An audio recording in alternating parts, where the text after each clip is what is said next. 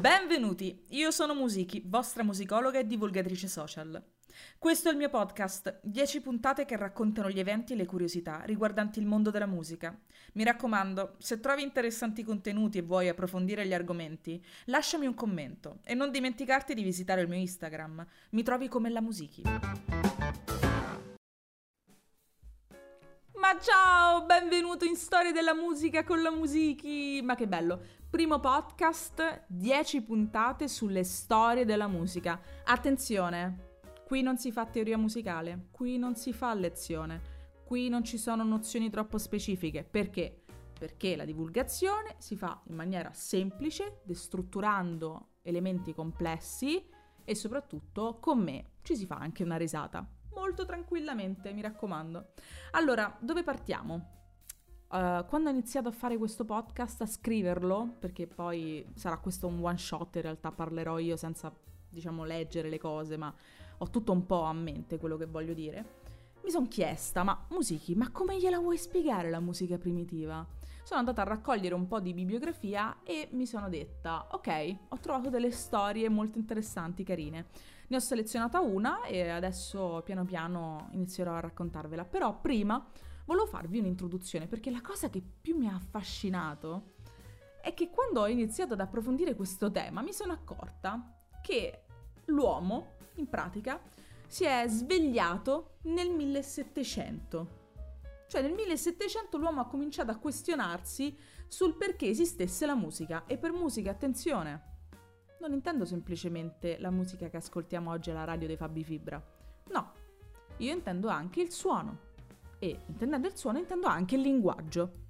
Bene, allora nel 1700 appunto arriva quel figaccione di Jean-Jacques Rousseau e dice: Aspettate un attimo, sul mio dizionario della musica io scrivo che la musica è un'arte primitiva che si è evoluta fino a diventare qualcosa di più complesso. E allora io mi sono incuriosita, ho fatto in che senso più complesso? Perché anche la musica primitiva deve aver avuto le sue complessità, i suoi messaggi, i suoi sottotesti. No, quello che intendeva Jean-Jacques Rousseau, furbone francese, è che lui per complesso intendeva perfetto come la musica occidentale e anche ovviamente la musica francese. Ah, furbone. E allora lì ho iniziato la mia escalation di gente che diceva che la musica era questo, questo e quest'altro. Seconda teoria Darwin nazionale. Darwin, con le sue teorie sull'evoluzione, dice che la musica è essenzialmente un mezzo per arrivare al corteggiamento e poi alla procreazione. Vabbè, Darwin, c'è sempre questi pensieri un po' strani, però vabbè, te lasciamo un po' da parte. 1800, è nel 1800 che finalmente c'è la svolta. Qualcuno avrebbe dovuto dirlo prima.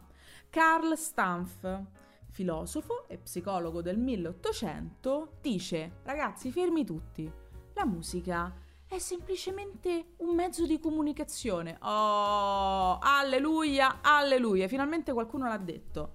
Perché ovviamente dobbiamo fare una differenza tra la musica appunto che ascoltiamo alla radio e il suono di un bambino che strilla e urla perché è in astinenza da tetta della mamma. Ed ecco appunto che qui inizia un po' il nostro percorso. Allora ho iniziato un attimino a leggere qualche libro nello specifico e ho iniziato ad approfondire questa cosa della musica e comunicazione. E ho letto un libro molto interessante che si chiama Musica dal profondo. Adesso vi spiego un po' questa storia perché è proprio il clou del podcast.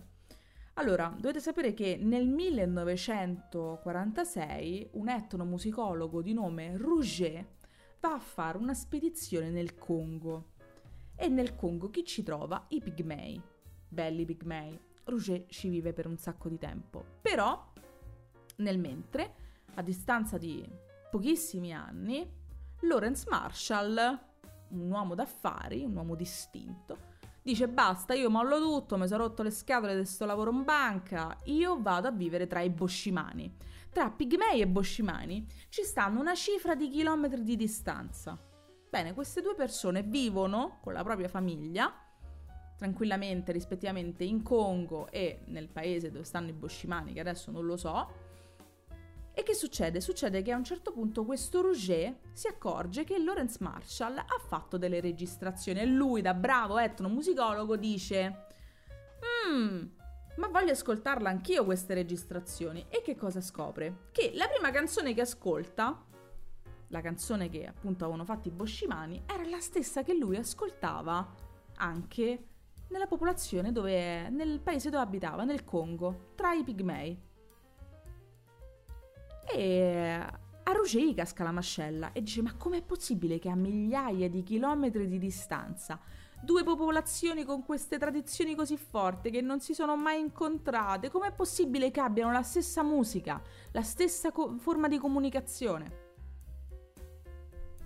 E quindi questo ha sollevato un pochettino di, diciamo, dubbi tra gli etnomusicologi e si sono cominciati a domandare, ma tu stai a vedere che la musica dei Pigmei innanzitutto è una macchina del tempo che ci riporta indietro di 70.000 anni e ci fa capire come fosse fatta la musica preistorica.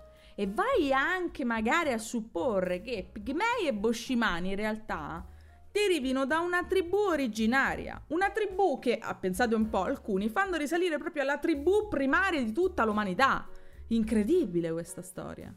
Quello che ci lascia un po' perplesso è il fatto che noi conosciamo che essenzialmente la musica subisce un'evoluzione durante gli anni, dal punto di vista del linguaggio, dal punto di vista anche del suono, gli strumenti musicali cambiano, perché le materie prime che ci stanno 5 miliardi d'anni fa, ovviamente 5 miliardi è un'esagerazione, è per intendere tanto tempo, e sono completamente diversi rispetto a quelli che abbiamo il giorno d'oggi.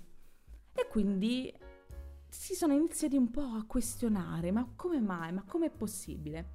Alcuni hanno validato la teoria che appunto si ha una popolazione eh, che sia stata originata da una tribù comune e quindi tutta l'Africa abbia anche un po' quella tradizione musicale molto ritmica, molto basata anche su, su quello che possiamo trovare nella natura.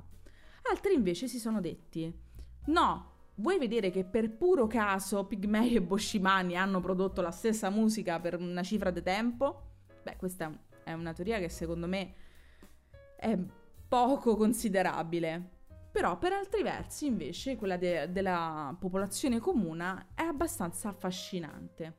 Cioè la musica derivere- deriverebbe da un mezzo di comunicazione che l'uomo ha usato per esprimere sentimenti, per esprimere emozioni e quindi possiamo dire, proprio così per anche concludere un po' questa puntata, che la musica è essenzialmente una caratteristica che l'uomo ha sviluppato per la sopravvivenza e per insegnare e perpetrare una tradizione.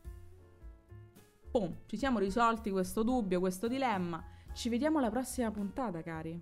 Eh già, ti aspetto. Ciao.